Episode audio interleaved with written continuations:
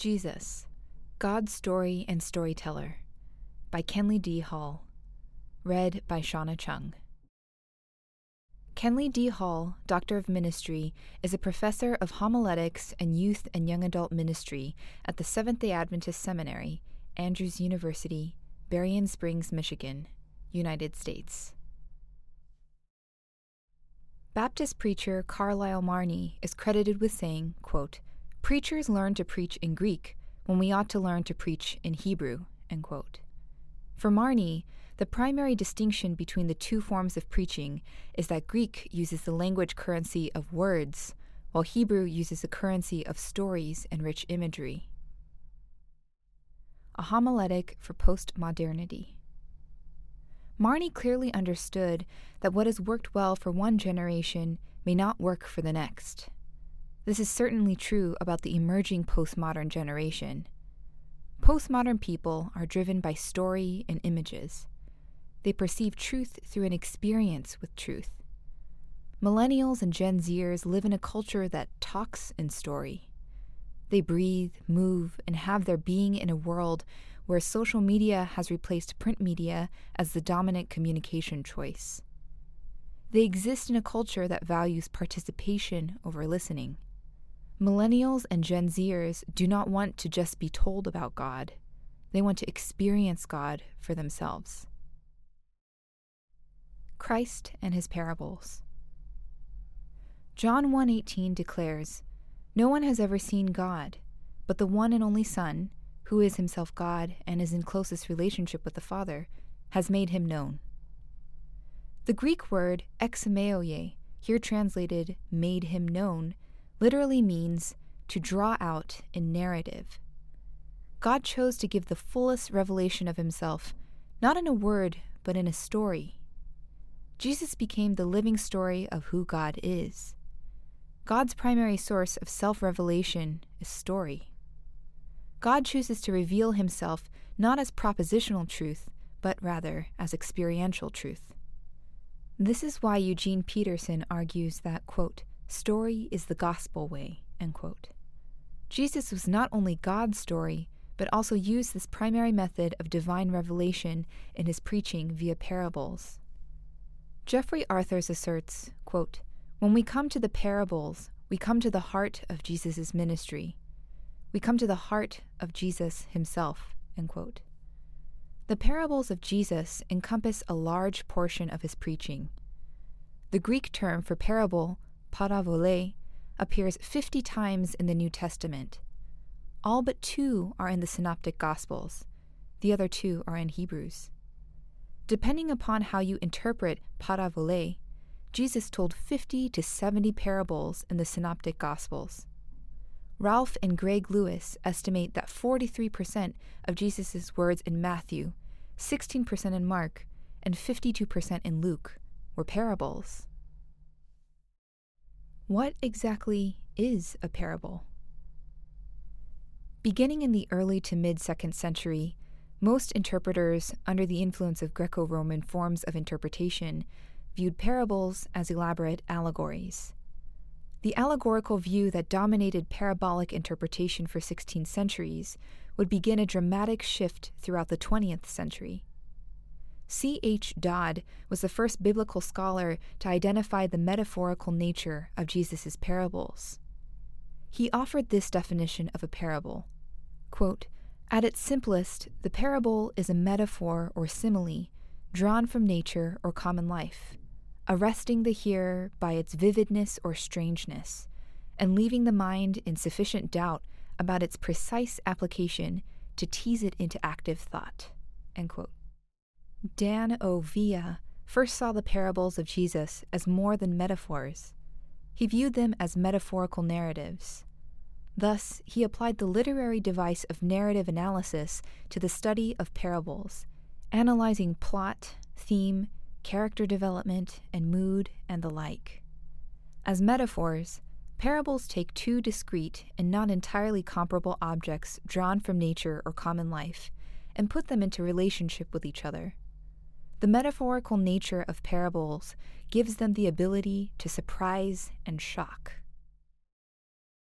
Narraphors Therefore, Jesus' parables are metaphorical narratives, or narraphors, which constituted Jesus' primary homiletical method.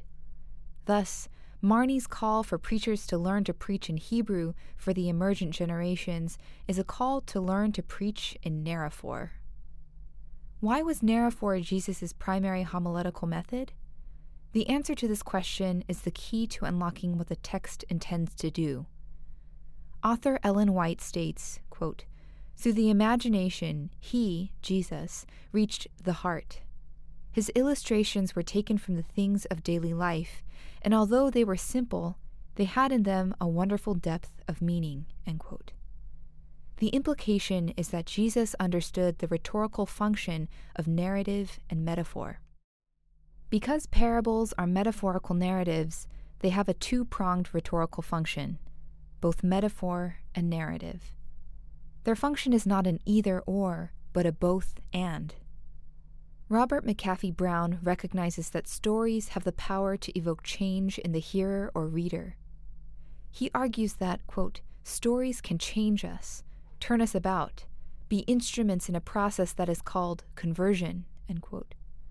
What does narrative do in or to the reader or hearer that evokes change? The fields of neuroscience and literary analysis offer complementary answers for the deep impact of narratives. Hardwired. From a neuroscience perspective, Heather Thompson Day suggests that the reason stories have a deep impact is that the human brain is hardwired to respond to stories. She supports her claim by exploring the results of a brain imaging study. The study identified the regions of the brain activated when an individual is processing the five traditional senses sight, sound, taste, smell, touch. The research discovered that these same areas of the brain are activated when a person is engrossed in a story. Thus, Day claims, quote, our brains experience stories as if they were part of real life and as if they were happening to us. End quote. The emotional impact. Along these same lines, Jerome T. Walsh, from the viewpoint of literary analysis, contends that narratives, quote, are not limited to or even primarily concerned with the transmission of information, According to Walsh, a narrative appeals to more than just the intellect it makes its deepest impact at the level of emotion and the will. The emotional impact of the narrative comes from its ability to draw the reader or hearer into the story. Another rhetorical function of narratives is at the level of what Walsh refers to as the will. A narrative compels us to make decisions as it unfolds. Quote, we are moved to accept or reject the values we perceive at work in the stories and to make moral judgments about characters and their deeds. These responses allow us to make sense of the story as it unfolds and ultimately determine whether or not we embrace the claims about life that the story makes.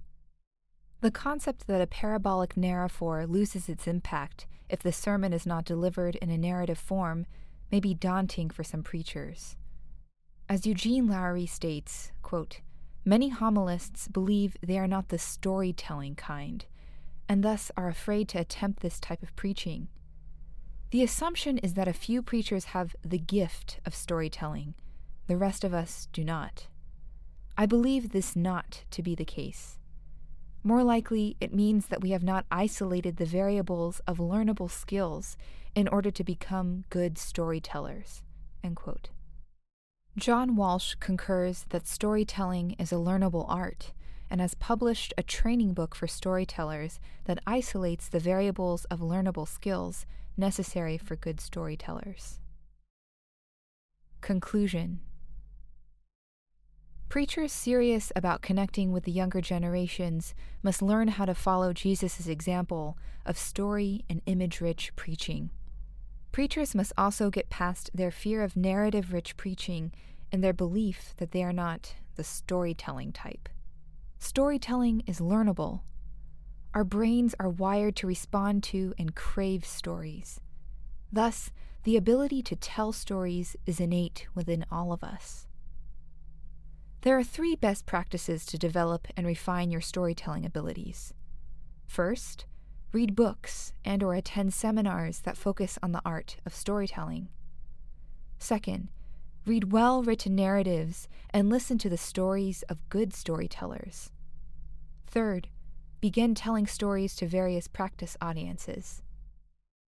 The preachers of the 21st century who make the deepest impact will be preachers committed to the homiletical example of Jesus. Like Jesus, they will be God's story and become God's storyteller. They will utilize the art of storytelling to make God's truth come alive by capturing the imagination of people in such a way that they have a dynamic experience with Him who is the truth. For bibliographical references on this article and for much more content for pastors and church leaders, please visit ministrymagazine.org.